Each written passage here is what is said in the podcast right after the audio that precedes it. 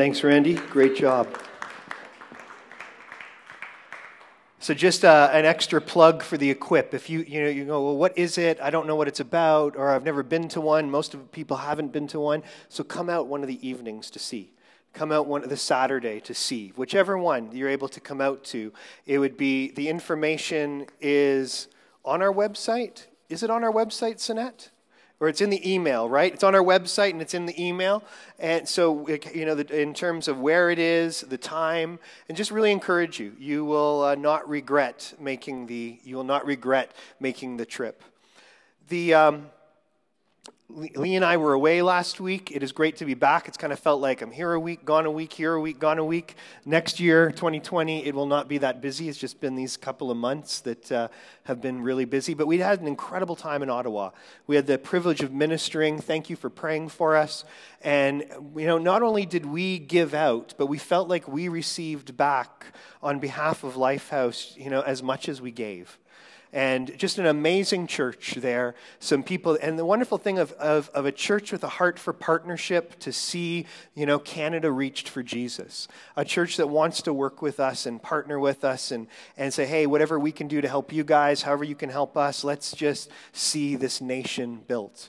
A wonderful, it's when this person, uh, Steve, that leads the church there, when I first met him, we were talking about a number of things. And, well, in the, in the number of different times I got together with him, one of the times we were chatting just about you know, the importance of people working together, you know, across lines, and not being about just this particular denomination or particular network that you're about. And he was giving me a quote from a person named Bryn Jones, who was an apostolic leader in the United Kingdom. Uh, you know, he's passed away now, but the movement that uh, he was part of still exists. And he made this comment, and he said, The world has yet to see what God can do through a group of men and women who don't need to own it and don't care who gets the credit. You know, and that's the kingdom. The actually, there really is only one team there's only one king, and it's Jesus. There's only one team, it's his church. His, there's only one church, it's his body, all that put their faith in Jesus Christ and follow him. That is the truth, right? At the end of the day, and this is a great introduction to the series that we're doing. Don't worry, Lee, I haven't forgotten the announcement. I'll get there in just a sec. But this is, kind of sets it up. You know, there's another uh, gentleman, I believe his name was Gerald Coates. I, hope I'm quoting that it's the right person I'm quoting. But in a group, a meeting where a number of apostolic leaders were together. You know, they were talking about the work they were doing in the United Kingdom. These guys were doing work all around, but a lot of them were based in the United Kingdom at the time. And they, the one guy, Gerald Coates, got up in the meeting and said, You know, imagine what could have happened if we all laid down our agendas, if we all laid down our, you know, our preferences of the way of doing things, and we just had worked together to reach this nation. What God could have done would have been incredible. But because we remained divided, because we remained focused on our own little things, we've had little impact. And the reality is, when we read Scripture, and we're, we're, on this incredibly important value for us that we're going to be talking about, and that is honor affirms value. And the world, in its thinking, gets us to point out the differences in one another. It gets us to evaluate one another, to compare ourselves with one another. You know, you meet, especially if you're guys, you like size each other up. Mm, am I bigger than him? Am I, you know, smarter than him? Or, you know, we have this competitive mindset. You know, I think it happens for everyone. I'm saying as a guy, for guys, I'm sure it happens for women too. It comes, you know, and, and it's not about it's not about who's biggest, who's best, who's more, who's, who's more spiritually mature. It's not about positions. It's not who's rich, who's poor. It's about the fact we're brothers and sisters in Christ. We are brothers and sisters in Jesus. And if we can get that right on a local church level, imagine what we can do if we can start getting that right with churches that want to work together. Not everyone's going to have the same attitude, not everyone's going to want to work together. Not everyone's going to want to partner in the same way. But you know, I'm privileged in that I get to meet with a bunch of guys every week that we're all, you know, connected together. We're not all linked in the same thing, but we get together with one sole purpose. How do we work together to to to you know, be united together and move the kingdom forward in this area? And now, you know, where it's been a bunch of us guys, we're now actually going to start a few of us getting together once a month. You know, in the evening, so our wives can join us of, of leading churches. I, I, I can't wait to see what God does. I can't wait to see what God does in how He is able to unite things. And we're already seeing it. You see it in our one worship nights where we work together with Red Hill, we work together with the Rise, where, you know, Halton Hills Family House of Worship, and others that join us. But it's this beautiful thing. It's this beautiful thing where we, if, if we'll, with one another, just go, okay, it's not about my agenda. It's actually about Jesus' agenda. You know, it's about Him. And let Him unite us. And let Him unite us. And so on this thing, before I'm talking about, you know, I get into the preach itself. For us as a body, we've got a few areas of urgent need in terms of volunteers. And so I'm going to ask people literally to respond today after the service. I'll remind you again at the end. Go to the info table. Sinette will be there with the list. But we need people in, in two specific areas, like right now.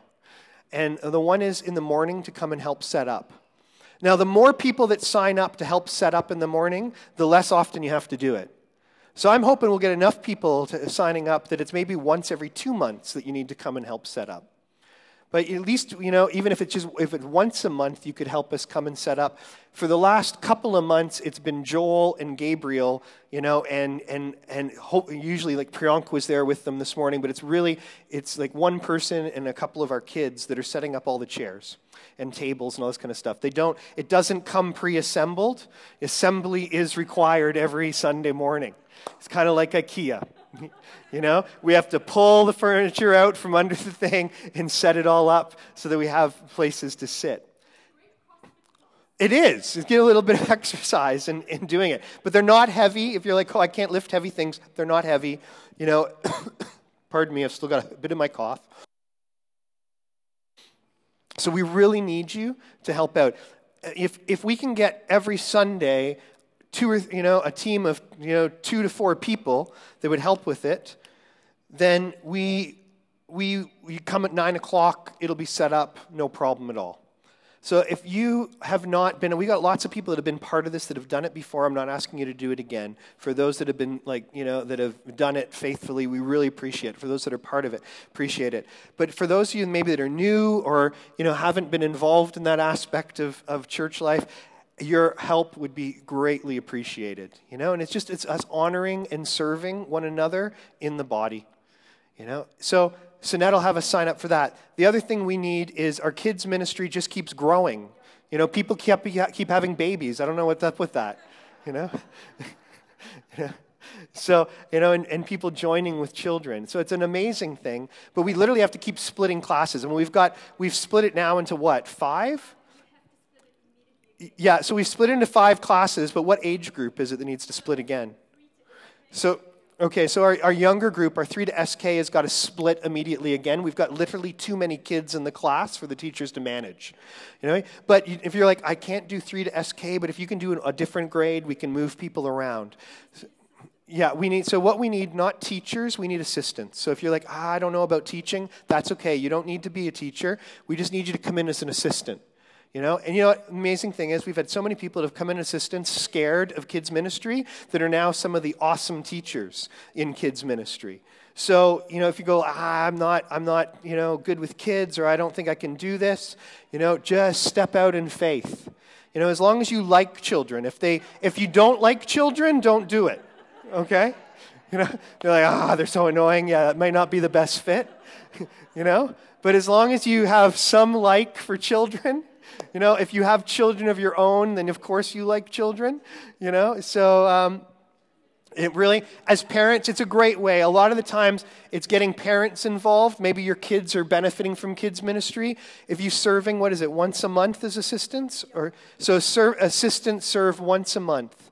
So if you can sign up again with Sinette today afterwards because we just immediately need to do this. Otherwise, it's going to be chaos. Or we, literally will have to start shutting down classes, just going, you know, we've hit a max number, and now, those, now the kids can't be in here. And for those of you were, that were here before, when we used to have a pack of 40 kids running around the back of the church, you'll know that's not a good thing. You don't want us to have to start shutting down classes. It would not be good. You know? Pardon? Yeah.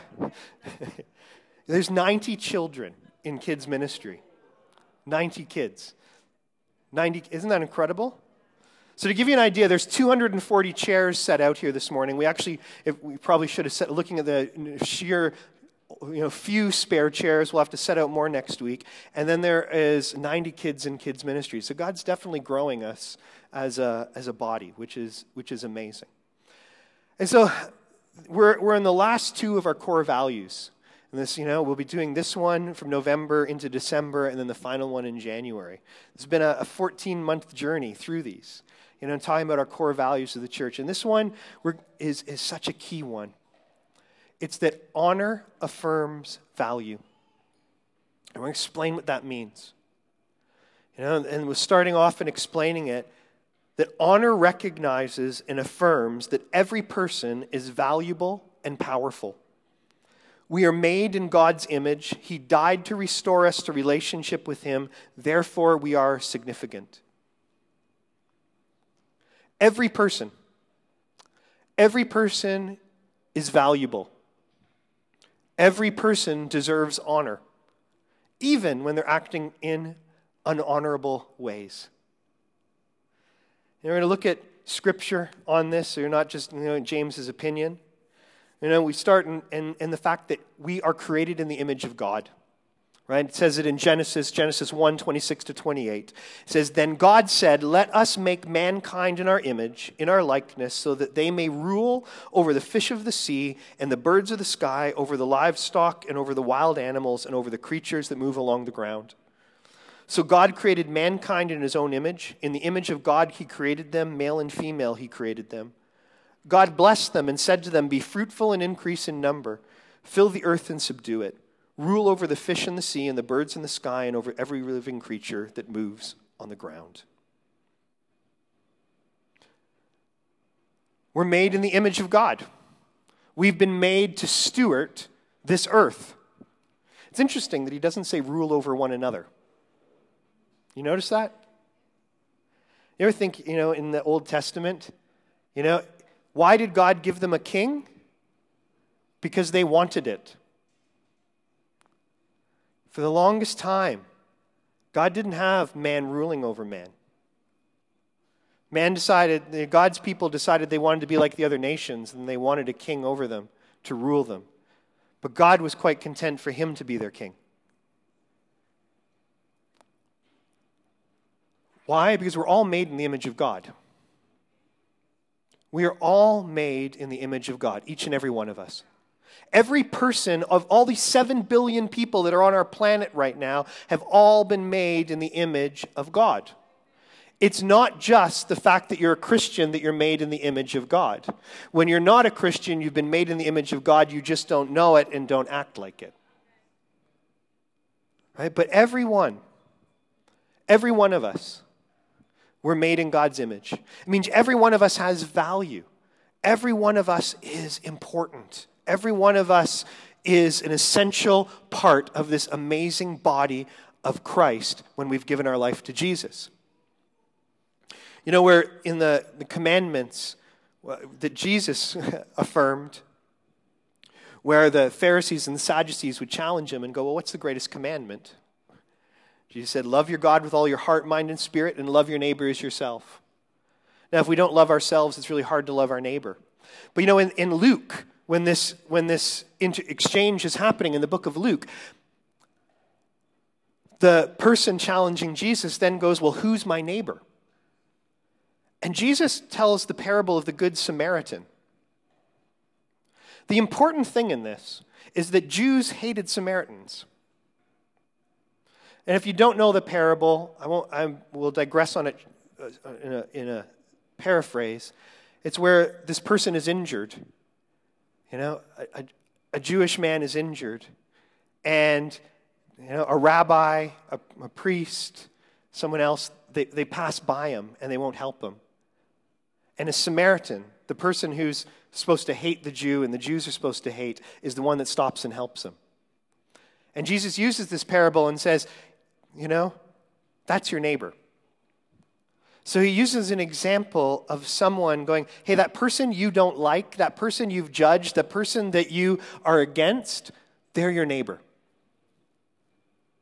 So, this command of love God with all your heart, mind, and spirit, and love your neighbor as yourself, isn't love your fellow Christian as yourself. It's love your neighbor. Especially, though, the body of Christ. And so, if we don't do the honoring thing well amongst each other, we're not going to do the honoring thing well out there in the world. And guess what? Look at the state of the church.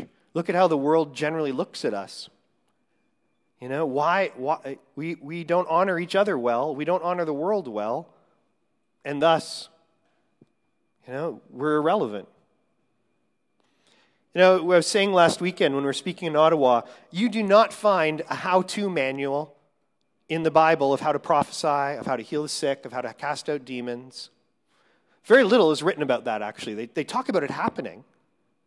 And they talk about the church is supposed to operate in power, and we are supposed to operate in power. But we can get caught up in the things that we look at as the good, the, oh, these are the powerful things, and spend a lot of money pursuing gifts. But the Bible pursues relationship. It pursues relationship with God, relationship with one another, and out of that, all these things flow. So it's not that we're not supposed to have power, it's just our lack of power is probably a real indicator of our actual lack of relationship with God first and with one another second. And so, in us, us talking about honoring one another, in us understanding this value, understanding, you know, the values of grace, understanding these different things, understanding that we're all made in the image of God. It makes a huge difference. If you want to operate in, in power, operate in honor. Operate in honor. We need to stop comparing each other and start seeing each other through the eyes of Jesus. Psalm 139, 13 to 16, it says, My frame was not hidden from you when I was made in the secret place, when I was woven together in the depths of the earth. Your eyes saw my unformed body. All the days ordained for me were written in your book before one of them came to be. I, I actually missed the beginning of that. Let's start that again. For you created me, my inmost being. You knit me together in my mother's womb. I praise you because I'm fearfully and wonderfully made. Your works are wonderful. I know that full well. My frame was not hidden from you when I was made in the secret place, when I was woven together in the depths of the earth. Your eyes saw my unformed body. All the days ordained for me were written in your book before one of them came to be. And that's the truth for all of us. God knew us before we were born, He formed us in our mother's womb. You know, He created us in His image, every single person on this earth. Other things where it says He knows the hairs on our head. And you know my joke, it's corny. He knows all the hairs that have fallen out of my head. You know? And, and none of it's a surprise to Him. He knows it all. And He's formed all of us. And, and in His love, He desires that each one of us would know His love. For God so loved the world that he sent his one and only Son, not to condemn the world, but to save the world through him. It's love. The currency of the kingdom is love. Our obedience to God is because we love him. We obey out of love. We, because we recognize that He knows what's best, that He has the best for us. We can't follow Him and obey Him if we don't trust Him. And we can't trust Him if we don't love Him. And we can't trust and love one another if we don't truly believe that He's the one in control. You know, God is building His church, God is building your life. You know, we desperately want to be in control. So did Satan.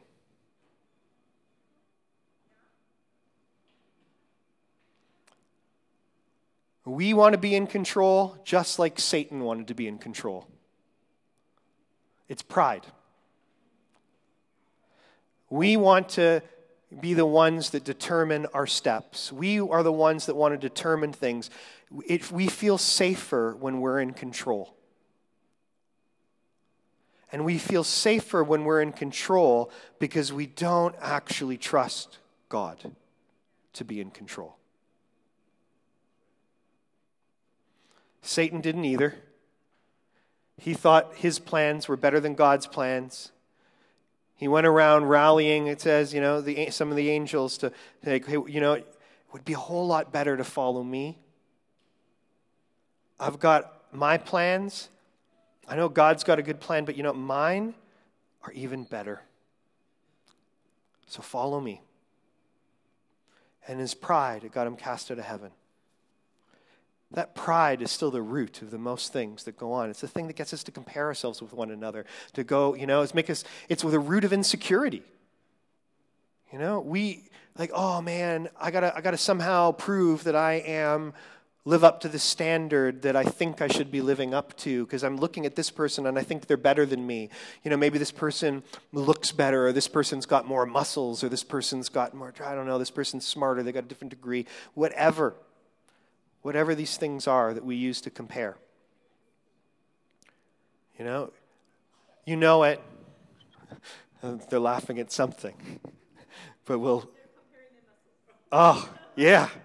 Here we go. Adam apparently thinks he has more muscles than Mohit. We'll let them wrestle it out, you know? you guys want to come up and see? No? No? You sure?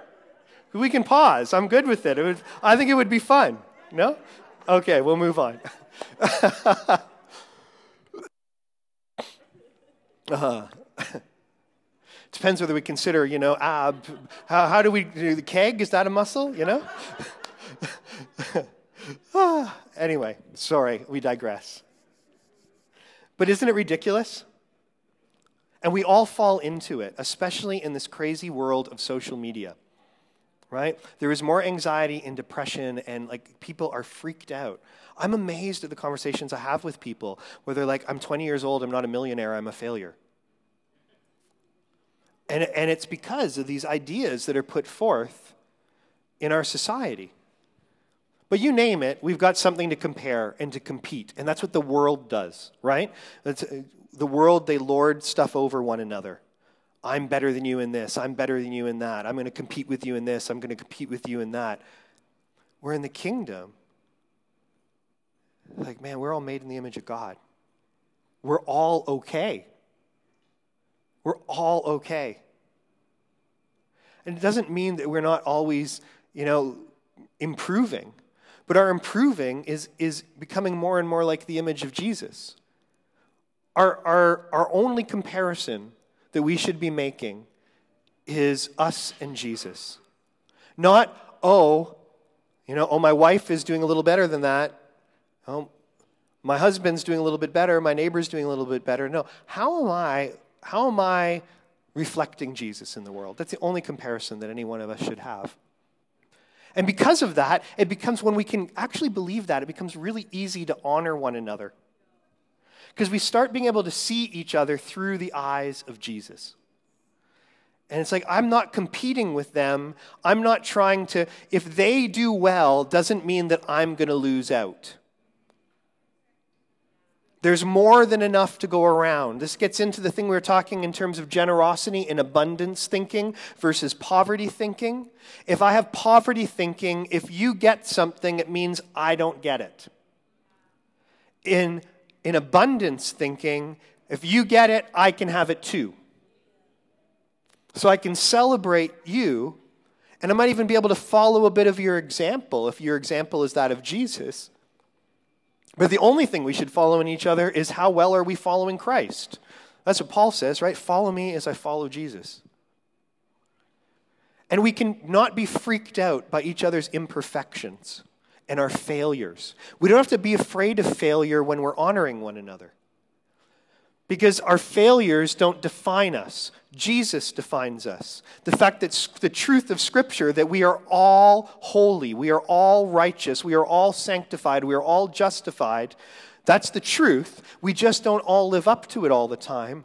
But we don't have to criticize and compare if we're not living up to. We just speak truth in love and remind each other how awesome we are. And that maybe the way we're acting right now may not quite line up with who we actually are in Christ. Completely different. You are, you know, the one is, you're no good, you're a failure. And the other is, man, I see you've tripped up in that area. Can I help you get up so you can keep running to, to, to the goal? So different. I'm going to go to Ephesians 4, verses 11 to 32. This is scripture that we've been founded on as a church. This is from the beginning, a scripture for us. It's a key scripture for us with, with New Covenant Ministries that we were part of. Because it starts off and it says that so Christ himself gave apostles and prophets, the evangelists, the pastors and teachers to equip his people for works of service so that the body of Christ may be built up until we all reach unity in the faith and the knowledge of the Son of God and become mature, attaining the whole measure of the fullness of Christ. Here's what it doesn't say. It doesn't say the apostles, the prophets, the evangelists, the pastors, and teachers are pretty awesome. You should honor them. You should hold them up in high esteem, and, and they are the, the best, and you're the second best. When we see people with these giftings, we should honor them the same way we honor our neighbor right? The same way we honor everybody else in the church. Not saying they're not worthy of honor, they are, but, but Paul himself writes and says, hey guys, you know, as an apostle, we're actually the scum of the earth. Well, he says it kind of in your eyes, you know, but he doesn't say that, he's not meaning that they're the scum, but he's like, hey, look, we take a lowly position. We take a lowly position in order that you will be built up. You know, we're willing to suffer to see you come to a fullness of Christ. And people that truly operate in these gifts apostle, prophet, evangelist, pastors, and teachers that have been given by Christ, they're there to build the church. They're there to build, and the church is not the organization, the church is the people. The church is you.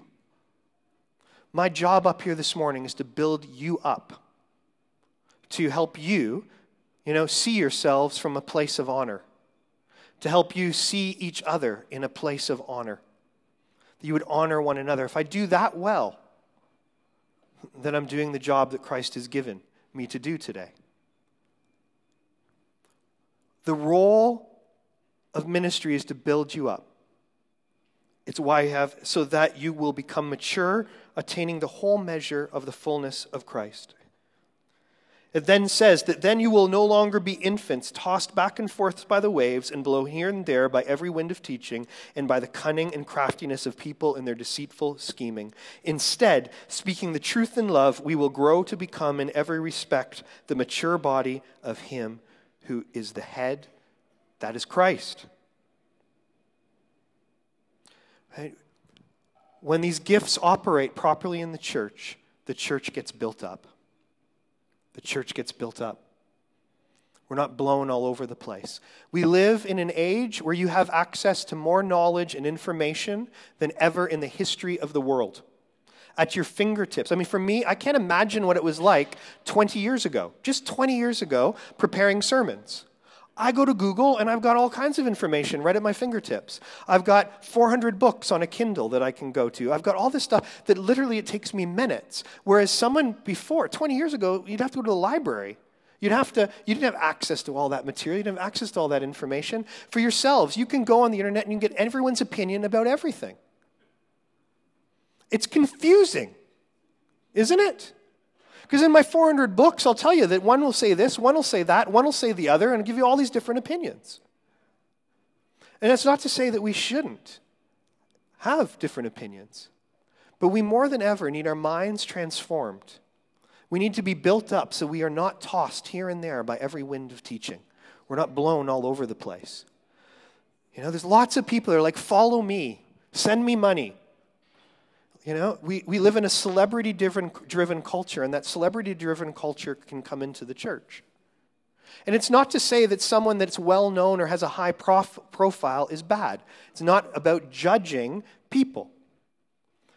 But it's not going, wow, that person's awesome because they've got a TV show and a radio program. They're a super Christian. They may not be. Or they may be. But they're actually no better than you. They're actually no better than you. In God's eyes. It's so important. Because the same Jesus available to them, the same Holy Spirit available to them, is equally available to you. The same Bible that's available to them is available to you. And when we start seeing each other that way, we don't aspire with worldly standards. We're not all trying to become the next, you know, big name or whatever. We're not seeing that as success. We're seeing a life laid down to Jesus, surrendered to Jesus, a life of true worship, a life reflecting Jesus as success.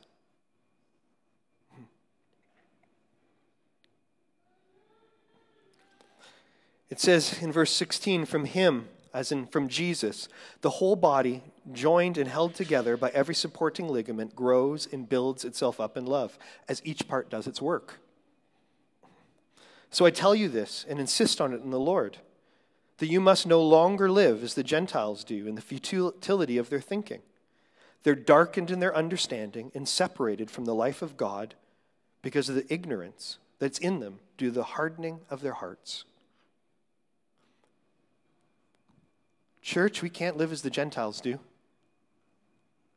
Our standards can't reflect the world's standards.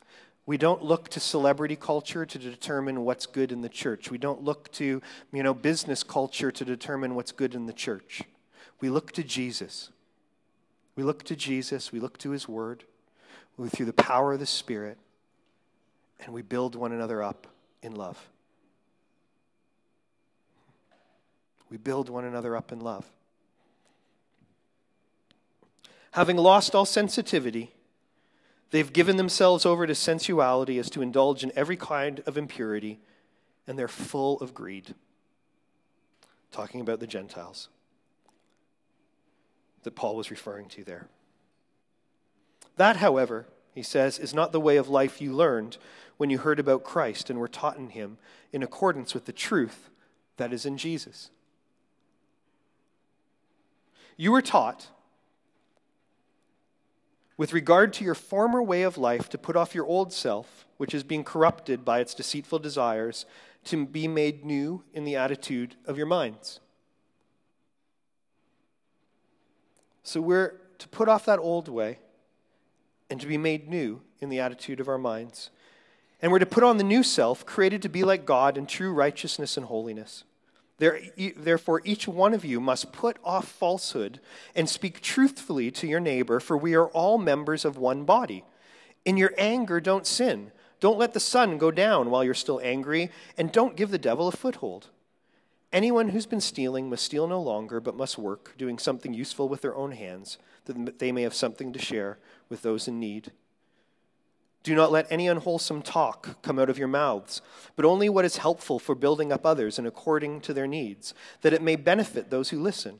And do not grieve the Holy Spirit, with whom you were sealed for the day of redemption. Get rid of all bitterness, rage, and anger, brawling, and slander, along with every form of malice. Be kind and compassionate to one another, forgiving each other, just as Christ God forgave you. That's honor or the opposite of honor. You know,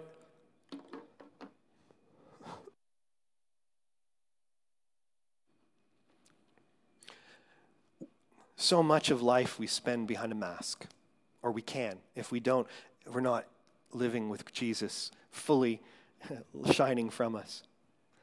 And it happens so often in the church. And, you know, and I, I think we do a pretty good job here at Lifehouse of not doing that. But I want to encourage us that any masks that we have, we take them off. We don't have to prove anything to one another. We actually need to be real with one another. We need to carry each other's burdens. We need to honor one another. We need to not be afraid of the messes that, we, that might be in our life or in other people's lives, because those messes do not define them. Those things actually are just an opportunity for God to come and let His light shine and bring healing and bring wholeness to any one of our lives. Right? They're so important. It's so important that we're not afraid of our failures. It's not that we then live in them. Okay, the wrong understanding of this, if I say that, take off your mask, okay, that's great. I'm just going to be a mess and everyone needs to accept me that way. No, that wouldn't be truthful or loving either. But the thing is, we've got to be able to show who we truly are. It's like it says in, it says in um, uh, John, right? We're talking about Jesus. That he came into the world, and it says that you know he came to bring light. That everything we would see that was was made from God. I'm paraphrasing again, but it says that people are afraid to bring things into their light because they know their deeds are evil. But the thing is, when we're afraid to bring things into the light, then they can't get healed. They can't get dealt with. They can't. We can't become whole, and so we hide.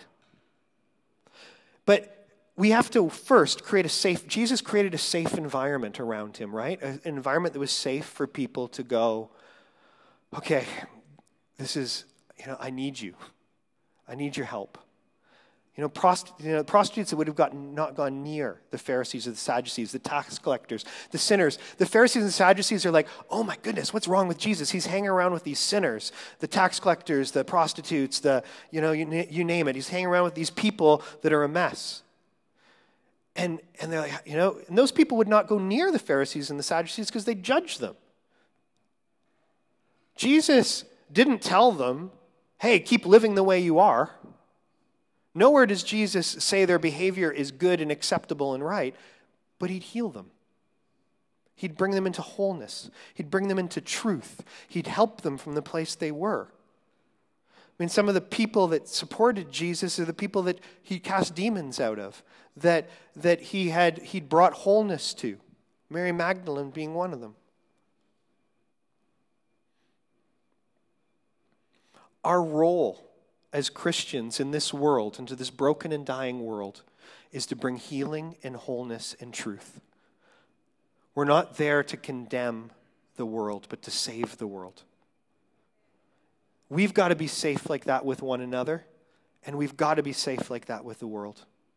Not saying that they should keep going in the way that they are, not approving of the life that they're leading, and not going and not going, yes, that's who you are, but helping them understand who they are in Jesus.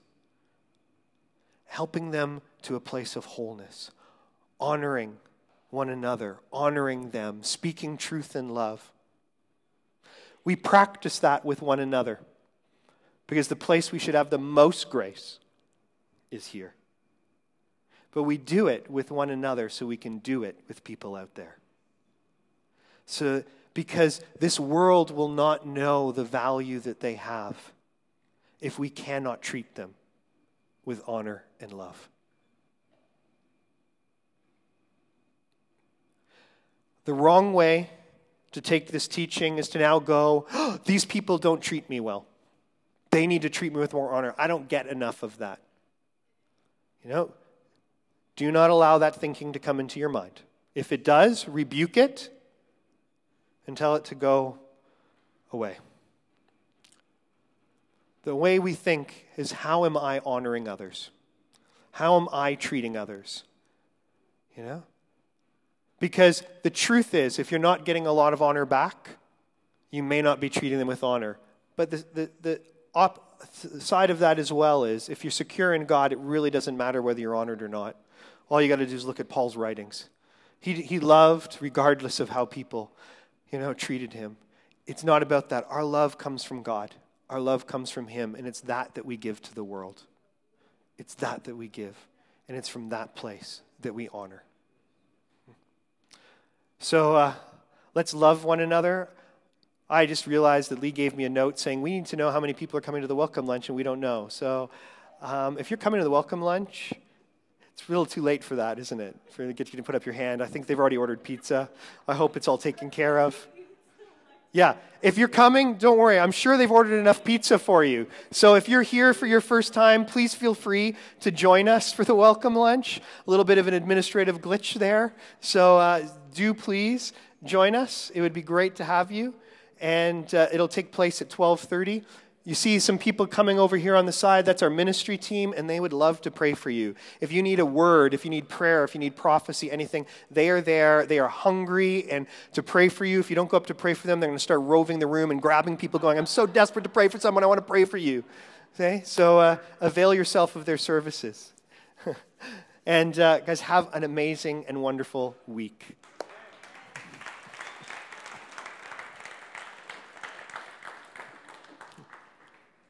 Ashish. Oh, sorry, I'll let you close. yeah, no, just uh, it's a great reminder that uh, we are made in God's image, and uh, you know um, we need to live like that.